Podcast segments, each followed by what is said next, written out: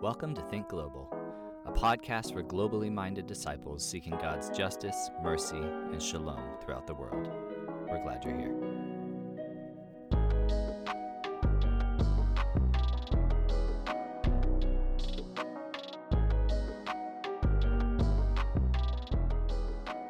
Welcome to the Think Global podcast for the very first time. That is pretty cool. And, you know, I'm just going to tell you, Brandon, like, this is Phil Darke. I'm your host. Uh, with me is Brandon Stiver, co host. And this is a new dawn, a new day, a new beginning um, of a great story. I just look at it like a new chapter to such a cool story. Brandon, how are you feeling about all this, man? I'm doing good, man. It, it, as you said, a new dawn, a new day, a new light, and I'm feeling good, right? Is that? Yeah, is that I know. I was gonna go there, but I thought I'd let you do it. I thought I'm, I'm I feeling were- good. I'm Yeah. feeling good, and it is it is a new uh, day. So, uh, this is uh, the Think Global podcast, and uh, I'm I'm I'm feeling good, as you said, and uh, excited for this conversation and many other conversations. You know, God is always uh, bringing us forward, calling us into new spaces, and uh, I'm I'm grateful to walk into this new space with my friend Phil. So I, I'm doing good though. How you Yeah. been, man? Ah, good man. It's cool. It's cool. I, I love, you know, it's funny because, like I said, I mean, I, I do. It feels like this is obviously part of part of a great story and a tradition and a, and a legacy. Um, but it does. It feels it's a new beginning. It's a it's a new beginning, which is cool, and it's it's it's a lot of we'll have a lot of similar conversations, but I think the conversations will just have a little different angle. Um, for the people who have been faithful Think Orphan listeners, I think you'll be like, hey, we're not, it's not missing a beat. Um, but at the same time, I think a lot if you're a new listener and this is something that's that's piquing your interest, go back and listen to the Think Orphan episodes because no doubt they will be very relevant and and interesting to you, and they're phenomenal people and move forward with us and help us understand, you know, help us know how we can help you more. So that's always our heart and that that will never change. Right. Um, but I think just a little bit of the scope, you know, but even that is going to be similar. Um, but just a little little different. So it's cool. I think like I said, a new chapter, just a new a new road we're going down and I'm excited. I'm excited. Stoked on it. Had a lot of, you know, we're just coming off of Christmas had a great Christmas with family, but it was also a weird one. Um, if you're out there, you're praying, no doubt. Un- unfortunately, it will still be an issue at that time. My dad did have a stroke, um, and uh, that was not planned, obviously, right before Christmas. Praise God that he was at my house when it happened, and we were able to get him to the hospital quick enough, and he's on the road to recovery. But it's going to be a long road, so that's going to be a Yeah. you know, it's a different thing, man. Aging parents is tough. Or my aging body's tough for that matter. But um, but aging parents is, is a tough a tough road to hoe. But at the Yeah. same time, God's in it and he's he's working in awesome ways. So that's kind of the big the big thing in my Yeah. in my world right now, you know? Yeah. Well, I would definitely be praying. I know my mom had a stroke a couple years back, and that's just a scary, scary thing. But God is faithful uh, in the midst of it. Uh, no, no big updates on on my end uh, per se. I, I feel like uh, as we wrapped up Think Orphan, I I gave plenty of a personal update. Um, but uh, I'm really excited because uh, it is Think Global. It is a new day. It's a new year. Happy New Year to all of our listeners. Um, and we have a great interview today with somebody that has spoken into my life.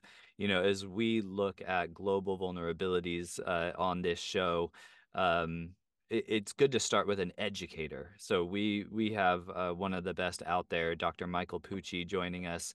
Um, he is the president of, of Transformation Initiatives, and uh, he taught within my own grad program, so I know him personally. Vouch for him and the, you know, it's he's one of those people, and I allude to this a little bit in the show. But so we have people that uh, have theories, and we have people that are really kind of um, uh, put things to practice. He does both of those things, but he does it with such uh, integrous ethic, uh, is what I would say. And uh, that's exactly the kind of person that we want to have in these conversations. And uh, we're going to be talking about poverty. Uh, we're going to be talking about the body of Christ, and uh, I'm just really excited for us to get into this conversation with Dr. Michael Pucci.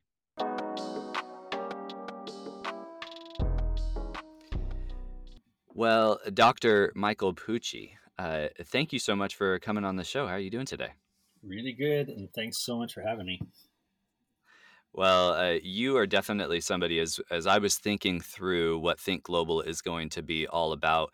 Uh, you're definitely one of the advisors, one of the people that have really kind of shaped uh, my own thoughts and shaped the the thoughts of a lot of people. You are a professor, you are a development professional, uh, but some of our audience uh, is probably not uh, too familiar with you and your background. Uh, would you be willing just to introduce yourself to our audience and, and really kind of how God led you into the global nonprofit space? Yes, definitely. I'm Dr. Michael Pucci. Um, my wife Adele and I are based in Rwanda. Uh, we see ourselves as de- development educators. Um, so we're passionate about education. I would say probably the best way to learn about who I am is kind of somehow how I think, really. And I'm passionate about different modes and contexts of learning uh, in order to really transform people's understanding and engagement. Um, so we've been very lately kind of focused on uh, direct economic development with uh, women in Rwanda and getting them trained and into jobs and, and impacting their livelihood that way uh, through competencies education and coaching, um, which is one of our latest passions, really. Um, coaching, kind of in a nutshell, is making sure that people's lives and actions and plans and goals align with their values and their faith. So that really makes my socks go up and down because basically that is transformation. That is, um, if we invite people into these conversations where they reflect on whether or not these things are aligned, whether it's at an organizational level or an individual level, then their awareness kind of creates this catalyst for for change. And then our job as educators and and chiefly coaches is just to bring to awareness the tools that they already have um, to to do that. And and not just tools but resources in a broader sense chiefly the holy spirit and and uh, the word and community and everything you have in, in your culture and everything that you have in your person that God's gifted you with and etc etc so when we see that happen we we can use the capital T transformation word. Um, it's the name of our organization transformational initiatives. Um, and so we're we're really excited about anything that that intersect where um, the way we learn or um, raise awareness through coaching can have an impact um, in the in the space of development and in the space of of transformational outcomes in people's lives. So.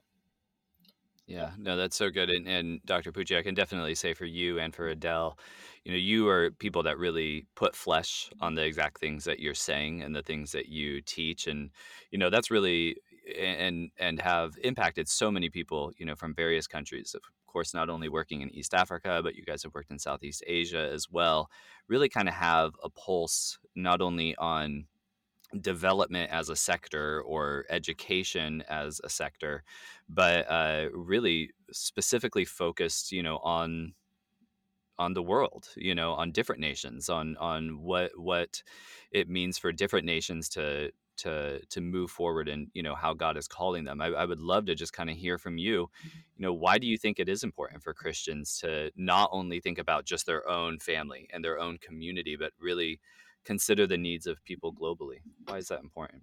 Well, I mean, this comes back to in a way your core biblical foundation passage, right? James one twenty seven, where um, true worship of God is a father is looking after that's the greek word looking after the orphan and the widow.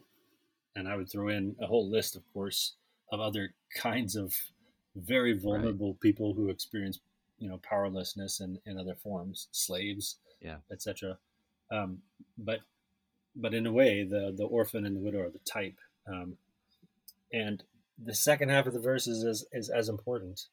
Um, and some people think it's an afterthought because it's like often translated as and uh, keep yourself unspotted from the world. But it's actually to keep yourself unspotted from the world.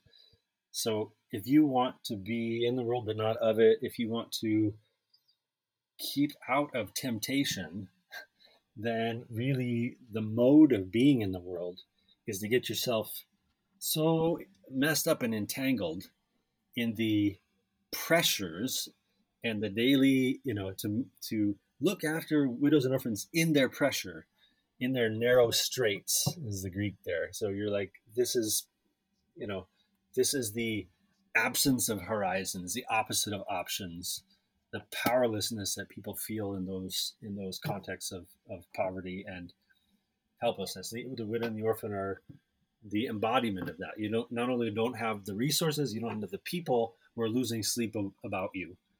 You know, and so if you want to be a true worshiper of a God who is the father of our whole family in Jesus Christ, then it just it just flows naturally that your family is now perceived beyond blood.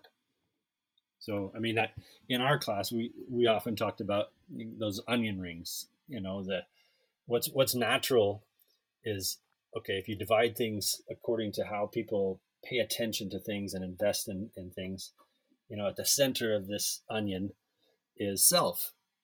And you're like, yeah, you know, everybody takes care of themselves and nobody hates themselves roughly, you know, and you know you're looking out out for number one and then you know the next ring out is family and then maybe your village or your context or your culture it, it, you know expands out your nation you know and you can your religion and you have this series of concentric circles um, and we encounter christ kind of as one of these natural people with natural affections what happens with people who are closer in in those circles is they get preference. Family gets preference again ahead of, of, of you know someone who's not family. Uh, uh someone of your own country gets preference above a, an alien, uh, foreigner, etc. Um, and and not necessarily a just preference. Often very unjust. I just ask which mother is not going to give her child the very best opportunity in school you know whether it involves elbowing out somebody else or not right it, it, it isn't about just it's it's about preference so then jesus comes into this scene and we get the idea that okay well, well jesus wants to be lord of my life so we make him the center oh yeah we get it but he's not just doing that he's not just saying by the way i get to be the middle and i'm the center now i get to rewrite the order of your rings any any time and in any order as I see fit, because I am I'm the father. I am the center of this this new family. So, and then you know, God is not saying, by the way, there won't be such thing as family anymore. Family will be finished, you know, or there's not going to be anything called law anymore. On the contrary, Jesus says, "I came to fulfill the law, not to abolish it." And I came to fulfill family and not to abolish it. So what he's what he's suggesting then is go look out, look out of the furthest rings, the ones that are excluded, exploited, so marginal. You know, they are the the alien, the widow, the orphan. They have no one that's taking care of them with that level of privilege and preference that's unjust. And I want you to treat them as if they were your family. He's not saying treat everybody equally, love the world, love all humanity. No, he's saying treat someone who's out there and bring them in into the family. Yeah. That's the picture that I have of what it mm. means to be thinking about the family of God globally. It isn't, you know, it isn't airy fairy like where people love humanity but nobody in particular. It doesn't work that way. Right. right. They, they, you know, we need to be uh, going out uh, to the margins and then not just staying out there, but bringing them into our, ourselves, our very selves, and our very families. So that's why I think James one twenty seven is is is the model. It is there's no other pattern to think about what it is for God to say, well done to us. You know, that all you're doing, all your activities, everything you're trying to accomplish in the world and, and make it better is on the model of a, a familial model. It's longitudinal investment in, uh, in, other people's lives where, you know, you lose sleep. Um, it's contrary to what kind of the Western world and certainly America is, is spends its time doing, which is, you know, try to divest itself from familial obligations, right? If you're, by the way, if you're not obligated, you're not in relationship, right? So, mm-hmm. so if you feel obligated, and it makes you really uncomfortable. I don't want to be dependent on anybody or anybody depend on me. Like, well, then you're not in a family. You don't even know what the word means. So, you know, and they want to like skip across the surface of life like a pond or something, and they're like, no, God's saying like just sink. You know, you got to get down into the thick of it, into the mess of it, so that you feel, you know, that those pressures that are quote unquote theirs are yours. And until that's felt and realized, that that isn't family, is it? You're not you're not thinking and losing sleep. You're not planning and making goals. You're not, you know, praying your eyes out and and you know weeping. You're not bargaining and saying, "God, I'd trade my arms at the elbows if this could be different." Yeah, you know. Uh, so until it's family, it's so good. So right. family is family is the model, but it's not just a metaphor. He's, yeah. he's very serious yeah. and very literal about what he means. And we all know what family means. We really do know what blood is thicker than water means. Now you just bring the blood of Christ into this and change and and change it. And you have a you have the potential for something that is not abstract and global, but deeply personal, deeply involving mm-hmm. and engaging. It's probably more so than you want to hear about that, but I, I, you know, that that's how I think about a shift to the global family of Christ. Yeah, I love that. I love that. And you know, it actually reminds me of a book I read recently by Andy Crouch called The Life We're Looking For, talking about we need to stop seeing people and start seeing persons. Because when we see persons, we actually act with the, the person. That that idea of not just this out there thing, but the orphan, the yep. widow, not just this amalgam, uh, what amalgam, amalgam of orphans mm-hmm. and widows that are out there but no there are there are people in our lives and so you know with that you know so much of so much of this family breakdown in our world and this is what we talk about the interconnectedness of everything is caused by poverty right? Um in just desperation that comes from poverty in these different parts of the world. Um and there are various understandings of poverty right? I mean you read through different books. You have a book um, that that that addresses it. You have When Helping Hurts, which we've talked a lot about on Think Orphan, and now I imagine we will on Think Global. These ideas of these different understandings of what poverty is and the nature of it. Can we just kind of start this conversation we're going to have on poverty and um, what the church does about it with your understanding on and how you define and describe poverty? That's a it's a big one. Um, Yep, it is. You know, but we don't have small little tiddlywink questions here. You know, we're going after it. Let's go. What? What is poverty? Okay. So the way I probably go at it is to think about how I'm how I'm understanding it, not you know step back one one step from it in mm-hmm. terms of not the answer to the question, but the means of knowing.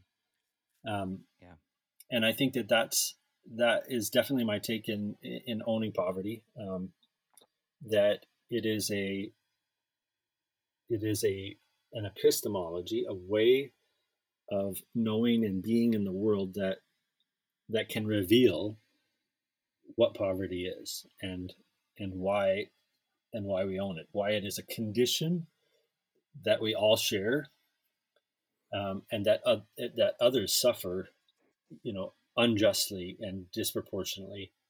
Um, so, if I think about it like that biblical theology of poverty, which is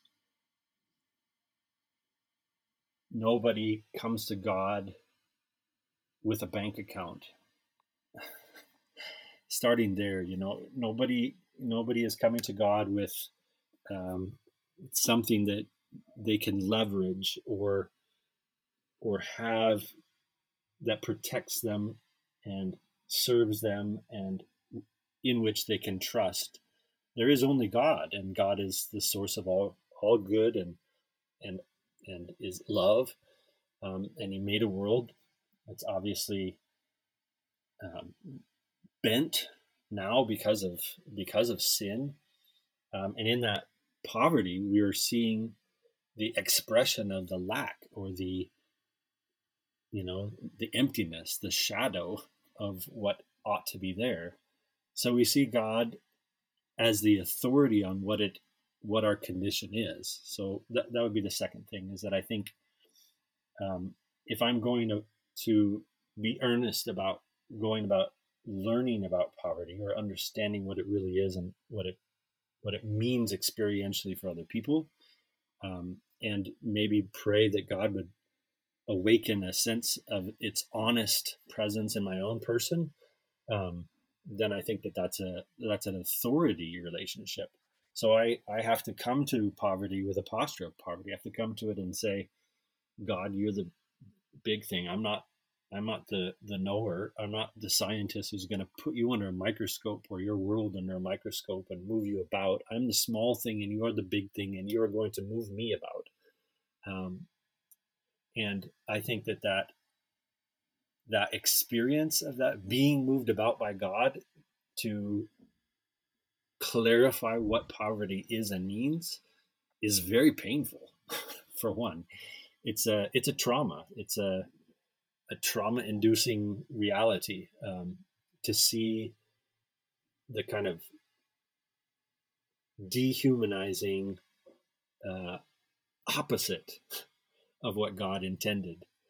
Uh, effective in the world, powerful in the world, um, and so that encounter is, I think, is I think necessary. I think so.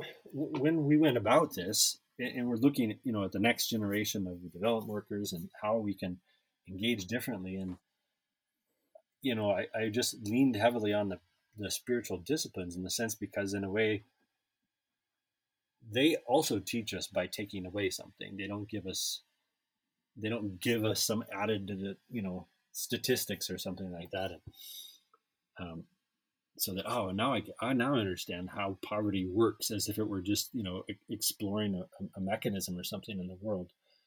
Um, the spiritual disciplines are given to us in the christian tradition so that we can participate and know so know by participation by and it's not in-depth participation but it is it is a sign um, and a sign mode of engaging confession, prayer, silence, submission, solitude, renunciation, um, watching, simplicity, fasting. These are all uh, disciplines of privation. They take something away, and they all happen to correspond with one aspect of poverty, which is lack and hunger and anxiety and disparity and alienation and exploitation and exclusion and voicelessness and you know, powerlessness.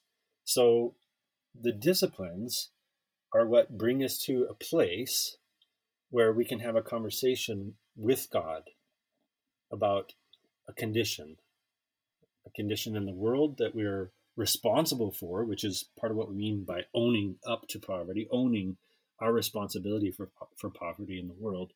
Um, you know, a lot of our engines and systems in the world create a lot of garbage just and you know but we export our garbage heap just outside the city so we don't have to live in it um, and that's true spiritually and that's true socially um, so we're yeah. we're offshoring our the waste of our own spiritual poverty and and to, to come to terms with that is is is necessary is is owning up um, but in that process something else happens i think and that's an owning in terms of an identity um, and an identification with. So beyond kind of just solidarity, you know, I'm with you, brother, in your poverty.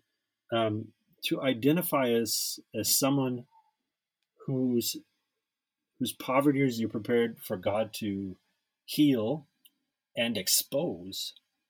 Um, not necessarily in that order, right?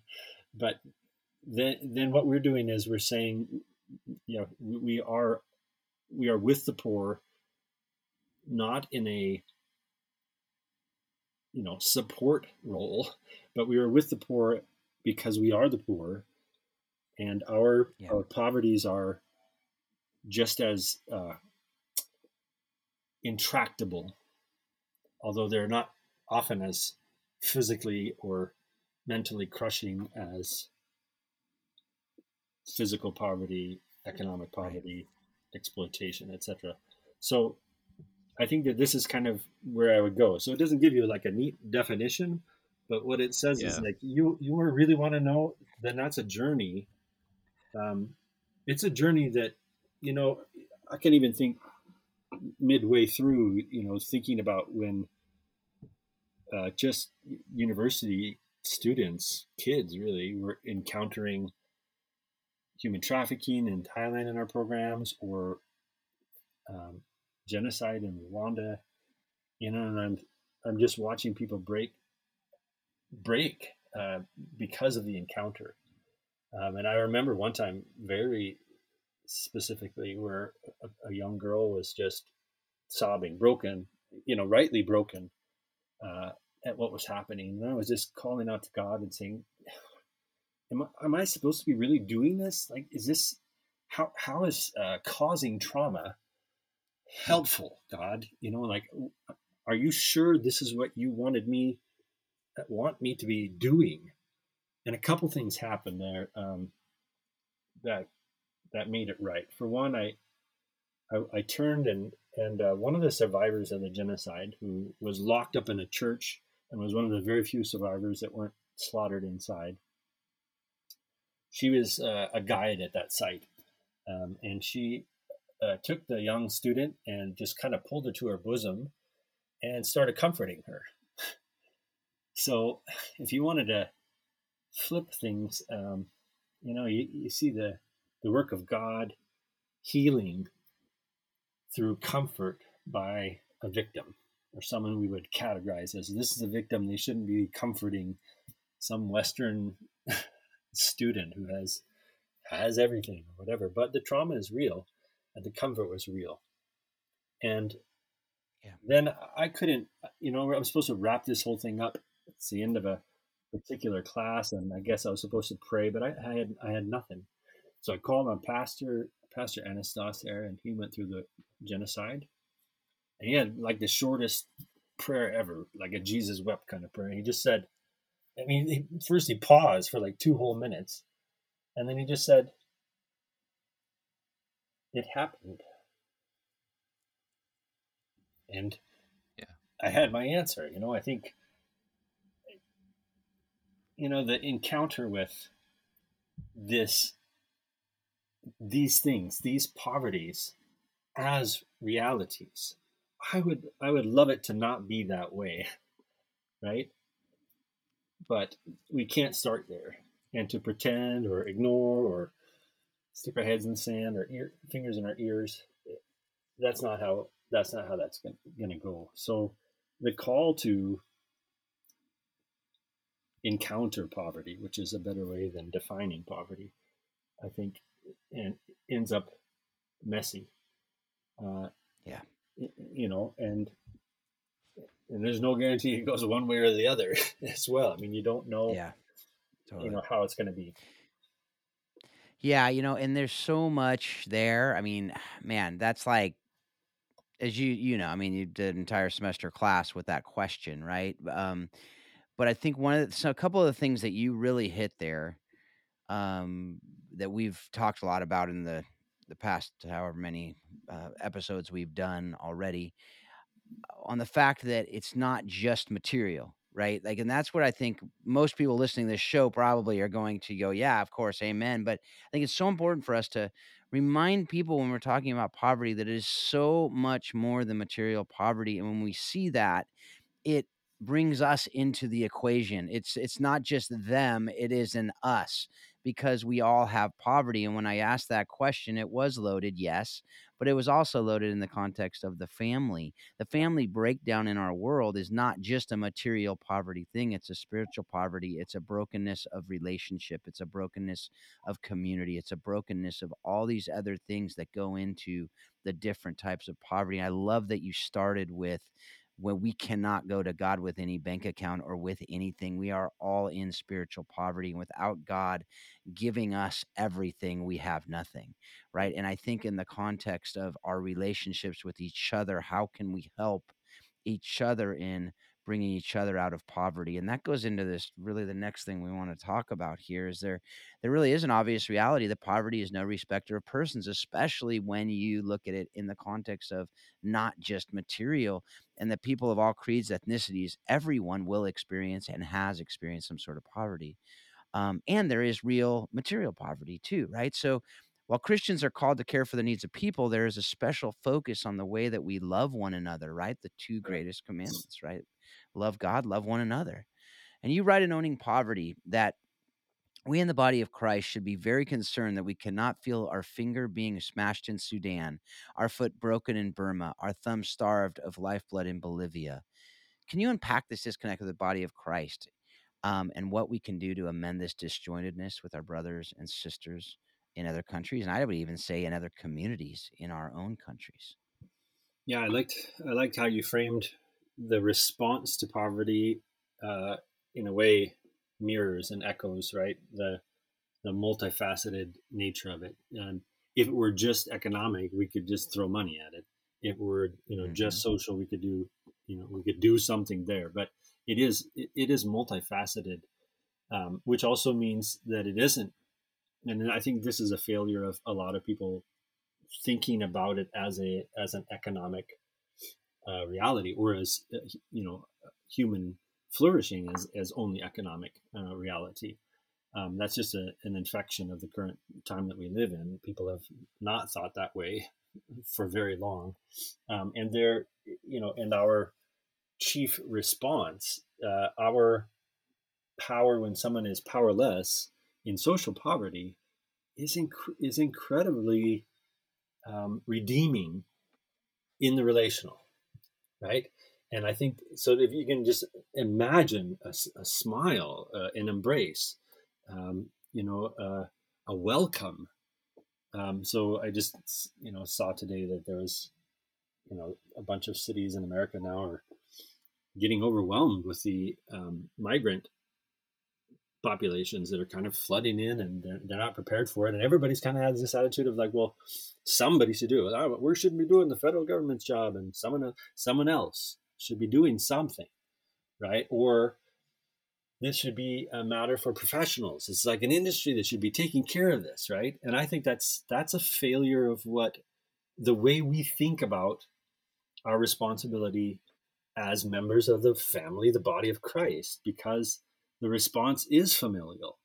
And that means that yeah you you can't take the whole thing on but you know your response should be something that resembles the familial relationship that god calls us to. And even if that's just extending your tent pegs to add one to your family or you know partnering with another family like there there's there's a way to go. Uh, you know instead of displacing the parents of some other some other uh, country, partner with them, help them where they need that help. Um, you know, this God's given us a great chance to. Some of them are coming right to your doorstep. you can be global by just sitting still, because they're coming. 70 million displaced people, and our response opportunity is here to be familial. There's plenty of space. There's plenty of resources. Plenty of family there's plenty of love to go around in the body of Christ. So this kind of fear factor and then the kind of offshore, you know, someone else's problem or professionalize it, outsource it to somebody else, you know, who can do it right or whatever is is nonsense. It is something that everybody needs to, to own in the in the body of Christ. Um, but you raised the issue about the kind of like not feeling, though, which is which is a is a, is a different point. And I think it's probably a prerequisite in some sense to to care right and i used to have endless debates about well what you know what kind of statistics do you have to pile up before someone cares? Um, and that's you know it's a wrong-headed question, you know, because mm-hmm. um, mm-hmm. you can s- literally stack bodies, you know, uh, yep. suffering yep. to the ceiling, and no one's going to care if they don't care already right? And so god god does interesting things in us. And i i'm not convinced that one comes before the other you know but but taking care of and caring about are both transformative. One can be the cause and the other can be the result and vice versa. God could say um, you know lay a burden on your heart and then you cannot sleep because you care about something. And then you start to do something and you don't know what the heck you're doing. So you make a lot of mistakes but then you learn. Why? Because you won't care about the outcome right? I don't know anything about teenage kids. Got some in my house now. So you know, how do i make sure that, that that i honor god and that they get the outcomes that, that i really believe in you know and so i learn because i care right yeah. Sometimes it happens the other way around where God says, Here, take care of this for a second. Just just hold this for a second. and as you're taking care of it, you know, you had nothing. You had no, there was nothing, no needle movie, no passion, blah blah blah, all this kind of, oh, where your perfect passion aligns with God's will. That's your that's your destiny or whatever. All that's nonsense. Usually, you're in the thick of it, doing something that by obligation, familial obligation, once again, and then you realize much later on, you're in love with it. You can't not do it. You can't stop doing it. Right. And so that's, that's, that kind of points to like how God can work to move things um, beyond a, a apparent apathy. Mm-hmm. Um, but but I do I do point in the book to maybe there's a deeper spiritual issue, um, and that, that that reference you quoted earlier is really um, uh, a passage that talks about um, uh, about Hansen's disease. Paul Wilson Brand did a lot of research on Hansen's disease, which is leprosy, um, and he pioneered surgical work. And I think probably before him, most people thought leprosy at the causal level was rotting flesh. Right? Your flesh rots, you you you have leprosy. So it's this kind of thing. But actually, what was discovered is that the the bacteria attack the nervous system. So what you don't have is feeling in your extremities, and then eventually it moves up into your into your core. So you can have so you don't lose a finger because it rots off. You lose a finger because you bump it, you step on it, you smash it in the door, and you didn't feel it, and your body didn't respond like it always responds to pain. Um, he says something really interesting. He says from pain deprived people, I have learned that I cannot easily enjoy life without the protection provided by pain. So, pain lets us know when something's wrong. A pain free life, which some people pursue as their ideal, is actually a condition that facilitates death and decay. So, when I started thinking about that in the in the spiritual sense, then the lack of feeling the inability to feel something that is in the body of Christ. And once again, not just a metaphor, but we are spiritually connected in Christ. I believe in the communion of saints. Right. I believe in the body of Christ, which I am I am part of. And if I don't feel what is happening in the body of Christ, then I probably have spiritual leprosy. I can't feel mm. something there. Now, yeah. you know, t- to turn that back on. I mean, I mean, think about when Jesus healed people from leprosy, and the like like taking a drink from a water hose, right? It would have been an over sensation of indifferentiated feeling. You know, I had frostbite as a kid once, and you run it under cold water and it feels hot, and you just feel everything and nothing at all, right? And so I think that if you have been living under a condition of outsourcing responsibility, not really being honest about your own condition of poverty, uh, you know, avoiding proximity to those in, others in poverty, pretty soon you would you would cease to feel. um, what what is real, what is a real condition. Like there is damage, and you don't feel it. That's that's right. the illness, not not there. You know, mm-hmm. not that, mm-hmm. that that is happening, but that you don't feel it. Right. So. Well, I, and I think especially considering, as you said earlier, poverty is something that is intrinsic to all of us. So if we're not feeling it in somebody else who's a part of the same body, you and it's exactly right. What you're saying is that that is the illness itself, you know. And and when I think about poverty, I don't I don't merely just think like okay we we know this from when helping hurts and from walking with the poor that the most um, kind of defunct way of looking at poverty is just poverty as material deficit. We know even that is more symptomatic of broken relationships in a lot of ways. And even as we think through the relationships and how it pertains to being the family of Christ, uh, you know, you you again can kind of see those fissures and those breakdowns. I'm I'm definitely reminded of um, going off of what you were saying as well, Dr. Pucci, of um, for people that are familiar with Voices of the Poor, which was um, which was a great study, a lot of qualitative uh, uh, work put into that. Uh, I believe that was by the World Bank that did that. But when you listen to people, and I don't have any of those quotes right in front of me, but when you listen to those those people that are describing poverty, um, the thing that comes across most is uh, the psychological effects and the emotional effects and the relational effects and even more so than the economic effects, which are which are acknowledged and are certainly a part of it. But it, it kind of gets back to even as we think through, you know, as you said, you know, 70 million displaced people throughout the world, and many of them uh, are coming right to our doorstep, uh, especially here in the U.S., our southern uh, southern border. Um, but not just there. I mean, you're you're in Rwanda. I mean, there's been plenty of displaced people into the Congo and vice versa, and people going down to Burundi. And so displacement of people coming from other countries is just uh, almost commonplace.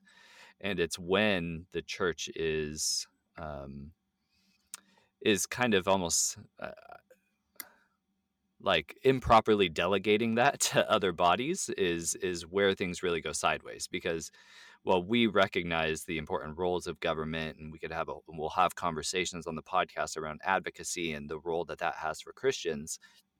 At the end of the day, God did make us the ones that are to be caring for orphans, widows, strangers, aliens, the oppressed, the, enslaved, and, and so forth. So it's not something that we are to outsource, and yet uh, that is both a cause and perhaps an effect of the poverty itself. You know, one of the things that that I know I have found to be true, and you know, Phil, from your work in Honduras, and Dr. Pucci, your work in various countries, um, is the tremendous value, really, of of connecting with people and working alongside other people that are coming from other national backgrounds and cultures and and so forth you know and this is something that that that you speak to as well and really um you know is sometimes if we're only emphasizing a singular thing rather than a diversity mm. we we're gonna we're gonna get well i mean you say it best in your own so you write in god's good design one quickly recognizes that in order for growth to continue to be and to do good it must have boundaries. Unchecked growth quickly ceases to be good, not only for those threatened by it, but even for the one growing. In the body, the unchecked growth of cells is cancer. In a garden, unchecked growth is weeds. In economics, it is monopoly. In leadership, corruption. In society, lawlessness. In agriculture, monoculture. And in personal morality, it's trespass. And, and I really kind of think, uh, and Dr. Pucci, you can kind of steer me if if I'm taking this too many directions, but I kind of think in two ways along these lines. One, when we kind of look at global development, um, you know, we talk a lot about markets and and you know, if we have you know unfettered markets, then that will lift people out of poverty. And and actually, there has been great success in terms of you know uh, entre- enterprise that has helped people get out of out of poverty. So that's true. And at the same time, within the global development space, there's a hard critique on capitalism and um, and some of that might be warranted. So then you kind of get into boundaries, regulation, and so forth.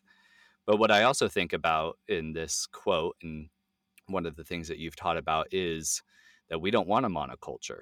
We don't want just a singular thing. We want there to be diversity. So, can you just kind of speak a little bit to that? Just kind of the both the roles of diversity as well as the the role of boundaries, you know, in kind of promoting a, a flourishing society. Yeah, I'll touch on the, the the latter first. I think so. If you think about it in terms of horizons, this is a nicer word than boundaries. Americans really don't like boundaries. no, we don't.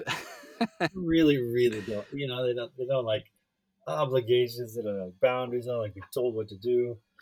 Um, but think about it in terms of just the limits of a healthy, as I said, body or garden, or and the limitedness is the thing that kind of transcribes or circumscribes the nature of the relationship right? It is the it is the limits that is part of what's making the thing itself. So in a marriage you have a vow and you have the limits uh, binding two people together you know as one as one body um, and you have a man and a woman that basically uh, become one, but also retain their, you know, uniqueness and diversity. So, male and female, God created he them, so He creates them and separates them into male and female, and then brings them back together again. What a weird thing,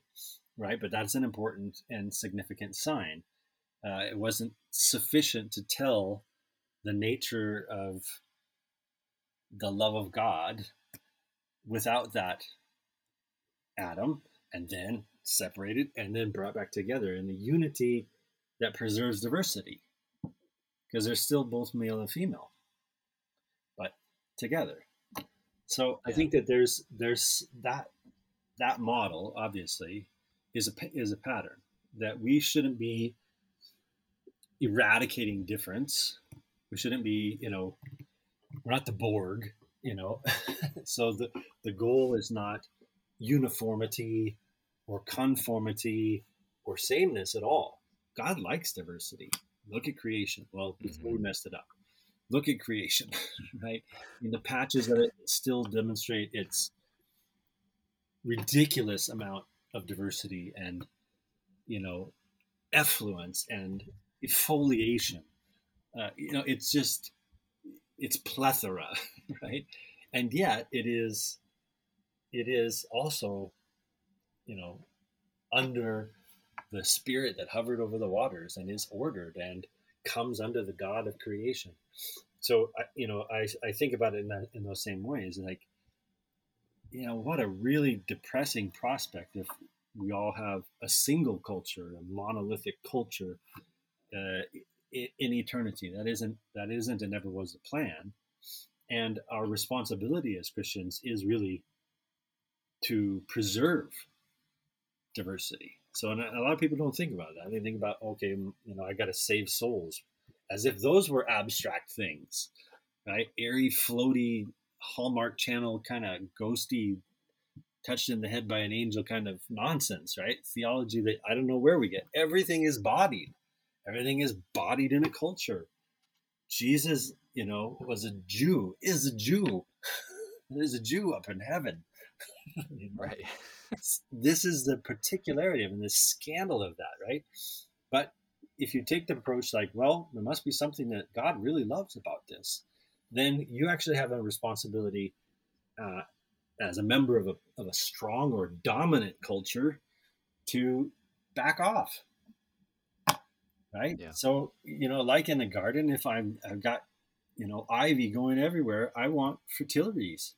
So, and they're really fragile little things that have to be chopped back, and I can get the sheep in there and chew it down, or I can hoe myself and and clear the space for that little thing that can only flourish in certain conditions to be and not not be. Right. Right. And so that's that's the nature of it. It's not a passive exercise for Christians as stewards of what God has entrusted. And we just kind of like go, we go with the flow. We go, you know, we're we're floating downstream, or we're we're crushing up against uh, the, you know, the weak things in the world just because we are we have numbers, and that, that doesn't give us a right to be more. Um, our it's like saying McDonald's, you know, has healthy food because it's everywhere. It's utterly this you know, an utter disconnect, right? The, the the values of healthy food have nothing to do with success of McDonald's, right? right as a business, we right. all know this, right? So the ubiquity of certain cultures on the planet right now do not mean that what they do for people is good just because they're everywhere. So that that also kind of creeps into the answer about capitalism. Like I, that's how I feel about it. I don't think that it's doing for humanity the good that a diverse set of systems would do. Um, and right. I think that one of the things that strong things can do is to operate in powerlessness. In other words, don't exer- exercise your power. Sometimes just creating a space with your power so that others can speak, you know, mm. and in that empty space and that silence and that, then their culture can thrive and be and not not be, you know. Right. Well, I think I think it's almost in human nature to, uh, in the fallen human nature, to take power and then assert power but that isn't the that isn't the path of of Christ. In fact, even the ultimate power is not something that he seek to hold on to, right? Uh, as, as, Paul wrote. So uh, I, I mean, I think there's so much in there, you know, and and when you were talking about diversity, I was thinking recently, you know, when we are um, almost mandating that somebody ascribe to not just you know our theology but even kind of our expression of that theology or our cultural expression um, so much is lost. I, I was listening to something yesterday where somebody was recounting um, gandhi's uh, engagement with christianity and uh, an honest consideration that he had of taking that as his own faith mm. and yet what he was coming across was um, people from a European background that were saying, okay, now you have to wear shoes. Okay, now you have to eat beef. You know, like like these things that were just not not in the least bit needed for him to accept the gospel and to follow Christ, but just these things that were coming from another culture. And the response from him was, well, if I'm going to be a Christian, I'm going to be an Indian Christian, not a European Christian. And just when we assert uh, cultural power or when we assert uh, any any any of these kind of uh, you know just our, our culture will grow um, and your culture must you know kind of diminish uh, it, we we just lose so much we lose so much and and most more than anything we lose people you know and and that's just such a terrible approach to cross cultural ministry and yet something that especially for us coming from European backgrounds, that is our that is in many ways obviously our legacy and and not not not in the least bit good. Yeah, I think this is a, a healthy trend of you know exploring the impact and the impetus and the the kind of almost internal quality of imperialism or colonialism in in development. Um, you know, it's like going to a place and saying, well, what you what you need to do to grow an apple here, you know, you land in the middle of the desert. You say what you need to do to grow this apple here is terraform everything, right? Because this is is not going to work unless you unless we start from you know this end of the infrastructure and just remake the entire thing.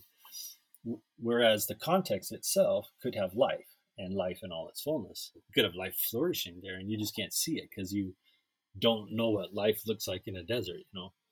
So my wife and I stayed in a little uh, Boles Aero 1955 out of, outside of Phoenix, um, Arizona, where Food for the Hungry was, and we were working for them for a time. And uh, but we don't believe in Phoenix, don't believe it should exist or you know, and so we wanted to kind of like be there but not there, you know, so make kind of some statements. So we got a little trailer, went out in the desert and stayed out there, and um, but you know, watching watching that world, and you, you think of like the you know, the Palo Verde tree. Is the tiniest little leaves. And we had just come from Singapore, which has some of the biggest leaves I've ever seen in my life. And you can shelter under them in a rainstorm.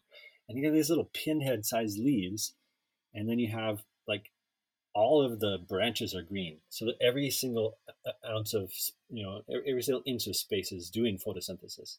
Very efficient.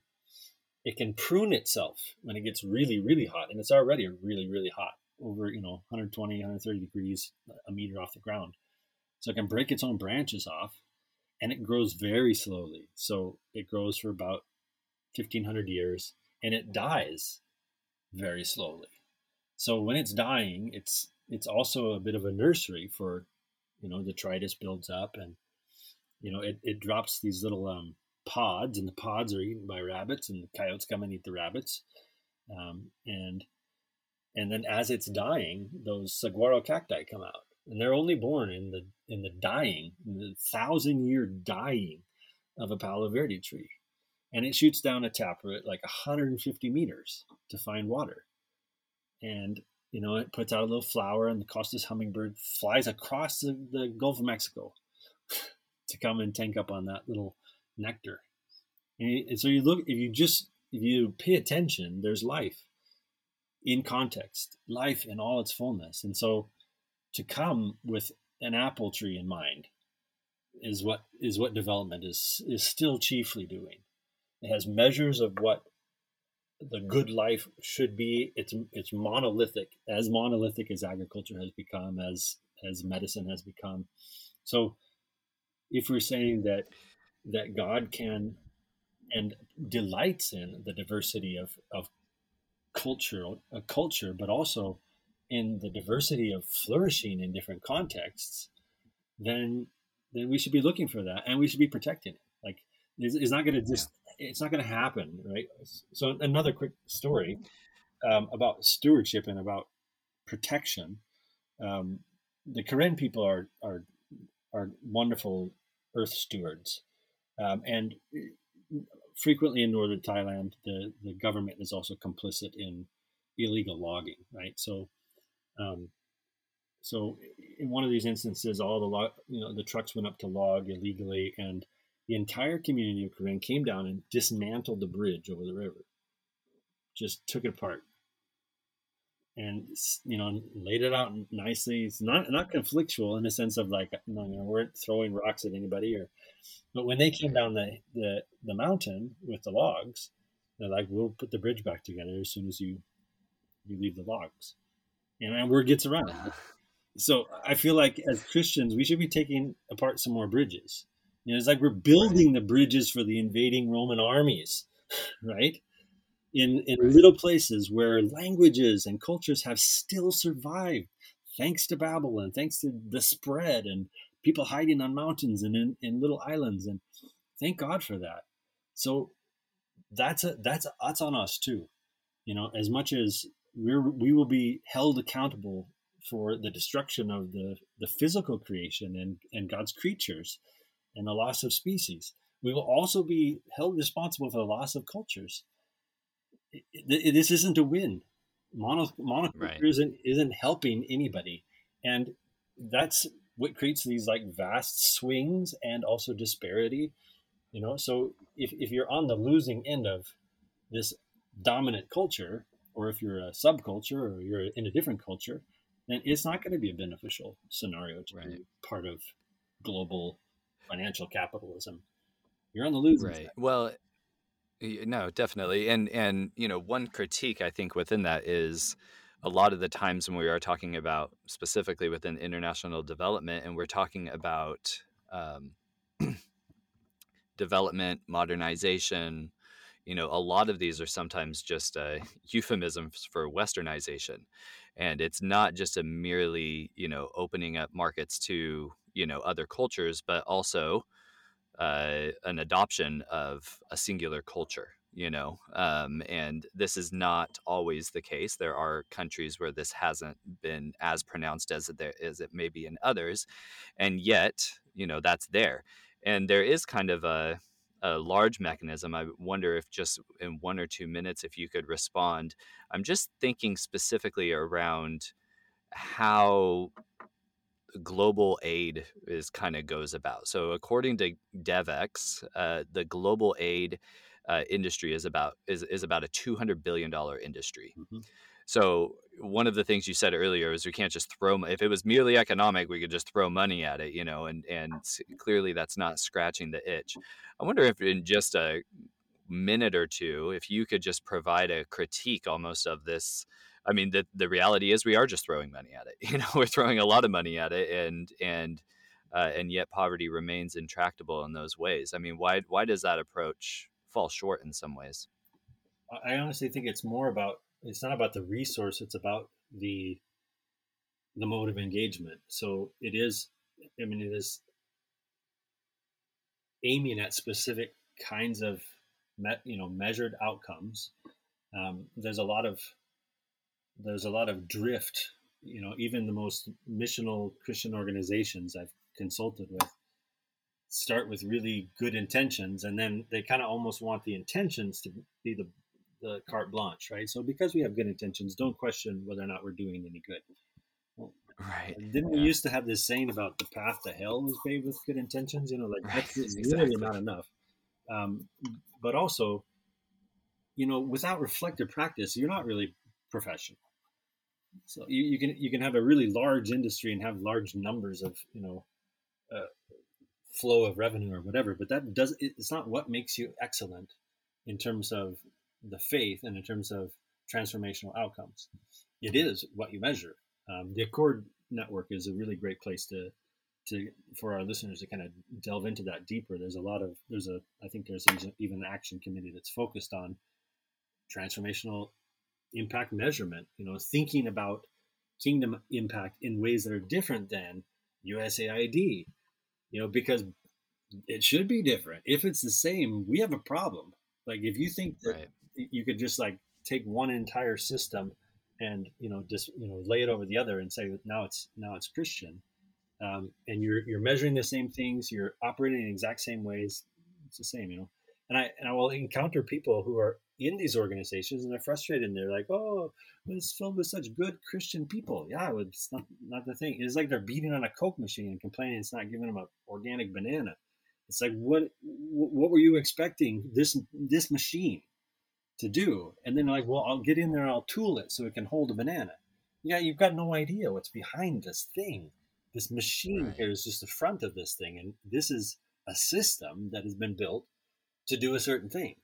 And that thing is not necessarily the kingdom of God or life in all its fullness, right? So just teasing those things apart is very important.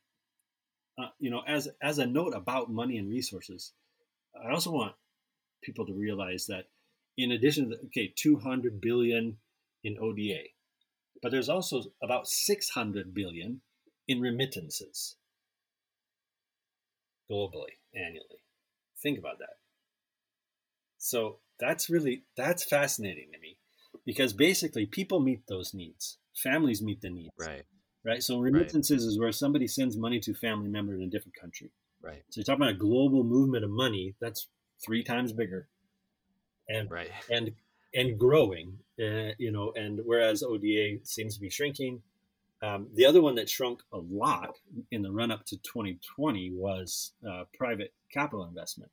So when you're talking about capital movements out of one country and into another in the form of capital investments in local businesses, etc., it just dropped. Like it was, you know, massive in in 2015 and in the run up to 2020. So, I mean, I think that that has to do with people pulling back and, you know, in times of more crisis and thinking, I want better returns, more guaranteed returns, but also isolationism, nationalism. Right. And invest here, right. you know, instead of there. But that was a big, right. that's a big difference. So, looking at those three, you you kind of want to think about, well, the money will, you know, people will figure out a way And this is what I'm happy about in terms of the advance of direct giving, um, a more small scale, more as in the multiplication of smaller scale uh, financial engagements, right, globally, and the mechanisms for it with blockchain and other things like that. So you have you have now, in a way, thanks to the pandemic, we have mechanisms for moving money that are a whole lot easier. Um, but again, back to the is it is it being done in the familiar way? Well, the big money is done in a familiar way. It's remittances. So when somebody in the family needs something and then somebody else gives them money. So if it was just talking about that, that's effective, right? And giving loans without interest and you know things that things that used to be like anathema. You were booted out of the church if you were caught, you know, giving loans with interest. And um, you know, I, I, it breaks my heart, but I've watched organizations whose sole purpose, whose birth purpose, was to serve the poorest of the poor financially through through loans, turn into banks, just banks. Their loan sizes creep bigger because the you know the inefficiencies of so many small, tiny little loans, and so pretty soon they are not serving the poorest of the poor, you know. And then they end up going through a crisis, and then sure enough, city bankers come in and kick out their board and kick out all the people who are you know naive Christians who really thought that we should be doing the Jesus thing instead. So, you know, that's that's that's something.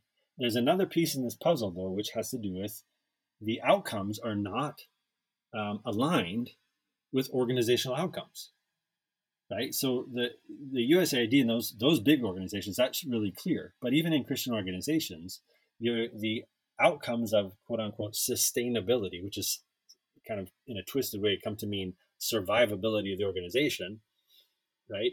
Um, that is no longer identical with, doesn't even overlap sometimes with the outcomes that they were born to do, uh, called to do.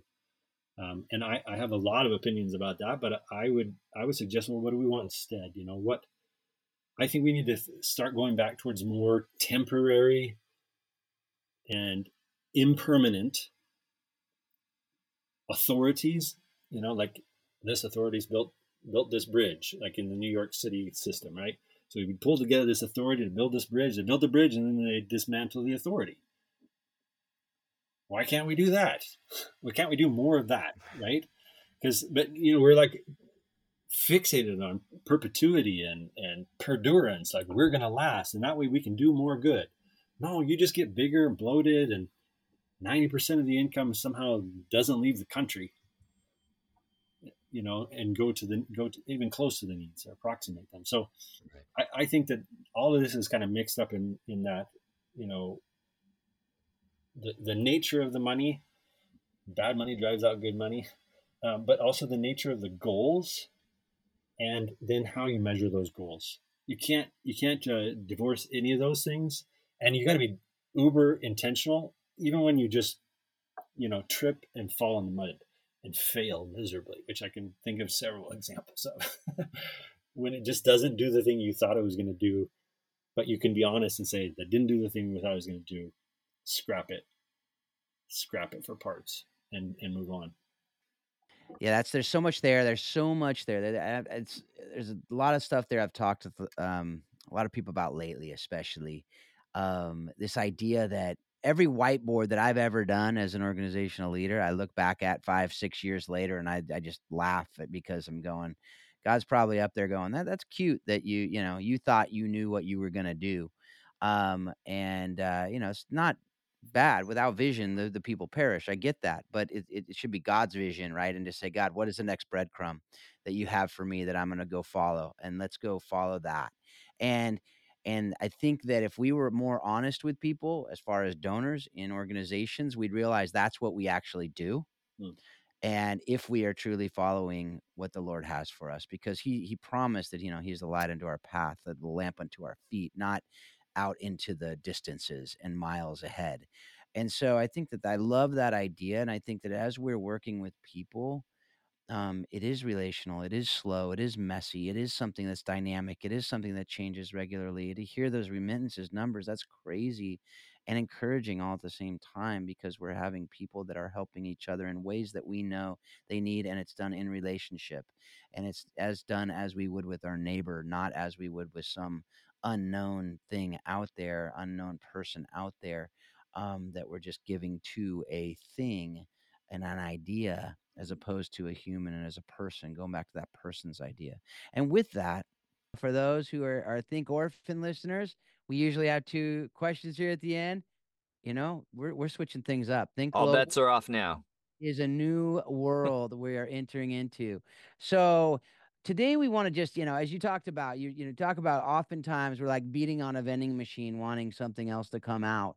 Um, and you know, I think that that comes from a frustration that we want to do things that work, right? We want to do things that have results that we uh, dream up in our visions um and you know and so you've been doing this a long time and you have a lot of experience in this area and you're not saying you have all the answers we know that's not the that's not the case but what is one thing that you can kind of share with our listeners that one of the things that you've seen work that we can go into and say how can we do this work better and what does it look like to start rather than banging to say how can we start making changes that will start getting the results rather than having $200 billion go into something and having it almost worse on the other end of it a lot of times? It's a great question. Your your answer is buried in the question, because um, I just I think it's a process. I think if we really gave the attention and resources to uh, professional reflection, um, where we actually ask the questions of alignment, is you know is this is this the kingdom of God?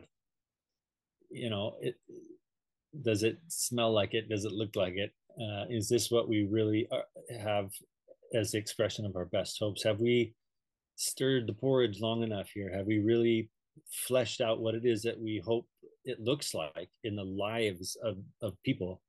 Um, and if we haven't, do that work, you know, do the work of imagination, of, you know, prophetic imagination to, to say, not this, but but what instead?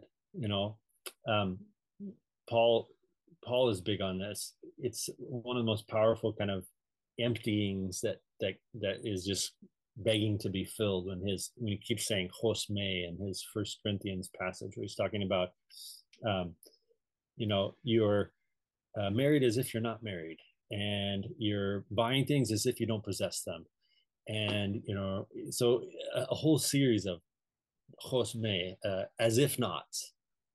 And you know i think that that has become a, a very redeeming posture for me personally.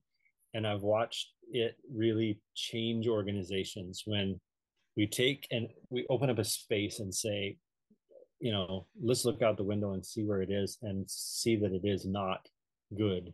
Or even if you're just starting something from scratch and god is pointing something out that's not right it's an injustice. And it, and you have to say not this. You can't start with let's pretend it's a blank slate or let's just do it the way our grandparents did it.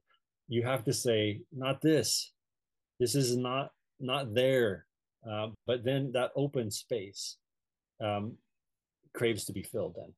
And if you make that space and if you intentionally come together as an organization or even reflecting personally as a professional and and ask yourself about the alignment of your of your faith and your values and your values and their goal and goals and goals and their action plans you know and if you if you find that your action plans just came from somebody else it's probably a bad sign right? Or if you've just been this is the way we've always done it. Um, so i think i think that's that's the mode um, that we really carve out that empty space within which God can, you know, help us design new wineskins for the for the new wine of his kingdom and keep it fresh and forget about sustainability and permanence and legacy and all that nonsense you you could be called to just do something for a very short time focused um, the most important thing is the quality of it does it does it reflect the familial pattern that God has given us to love in the family of God that's global. That's so good. No, I, I so appreciate that. And I think what you're calling us into is being open to what the Spirit wants to do. We have to be listening to God. We have to be in Scripture. We have to be in community. And it's from that posture and from that place that we'll know what to do, you know, and and uh, because the Spirit will lead us. Um, Dr. Pucci, as we, uh, you know, have some pivots within this own podcast, I'm so grateful to you uh, for coming on and just sharing with us, uh, not just about poverty and thinking through these kind of larger industry things, but really what is a Christian posture, uh, you know, as we as we step into this, and how do we emphasize those familial bonds uh, beyond uh, within the body of Christ, and and even extending to our neighbors. So, uh, thank you so much for coming on Think Global, and and thank you uh, for for all the work that you do to uh, to to promote God's kingdom around the world. Yes, my pleasure. Thank you very much. I think that uh, our posture is poverty. I think we really don't know. We don't have answers. We don't have resources apart from God. So, yeah, the, the sooner, the sooner we get down to the ground of that reality, the better off we are. Amen. Thank you so much. Hey guys, a few quick notes as we close out this episode. Our Think Orphan listeners are accustomed to Phil and me doing an outro, but we're actually going to skip doing an outro piece going forward as we try to pack everything we can into the interview and get you back to the next podcast in your feed. Two, I had mentioned in the trailer about Canopy International. You guys know that this podcast has been about community and investing in practitioners. Well, we're taking that to another level and being intentional to invest in that direction. So if you head to canopy.international, you can check out a team of global care and global development professionals that are available to support you and your organization with a range of coaching, consultation, training, and fractional work. Whether for you individually or for your whole team, this is a resource for you. You can also join us as a member of our community through Patreon. And this is a new, and I really mean new, platform that we're using, so you can be among the first. Third, uh, in our excitement to pivot and step into this new season of the podcast and the community, we jumped on the name Think Global because it spoke well to what we're doing. It's such a good name that after I released the trailer, we learned that another podcast is using that name. This was totally my oversight. I reached out to the others to acknowledge and to ask for their pardon, but in good faith, we will adjust the name of this show slightly to not encroach on other podcasters doing good work. Phil and I just wanted to communicate that so that this devoted listenership is up to speed.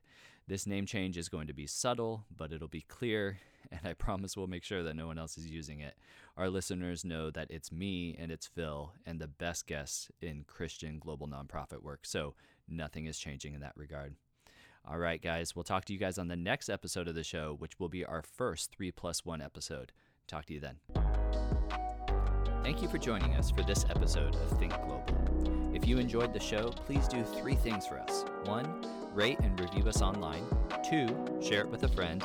And three, join us at canopy.international so you can plug into a community of disciples seeking God's justice, mercy, and shalom throughout the world. We'll talk to you soon.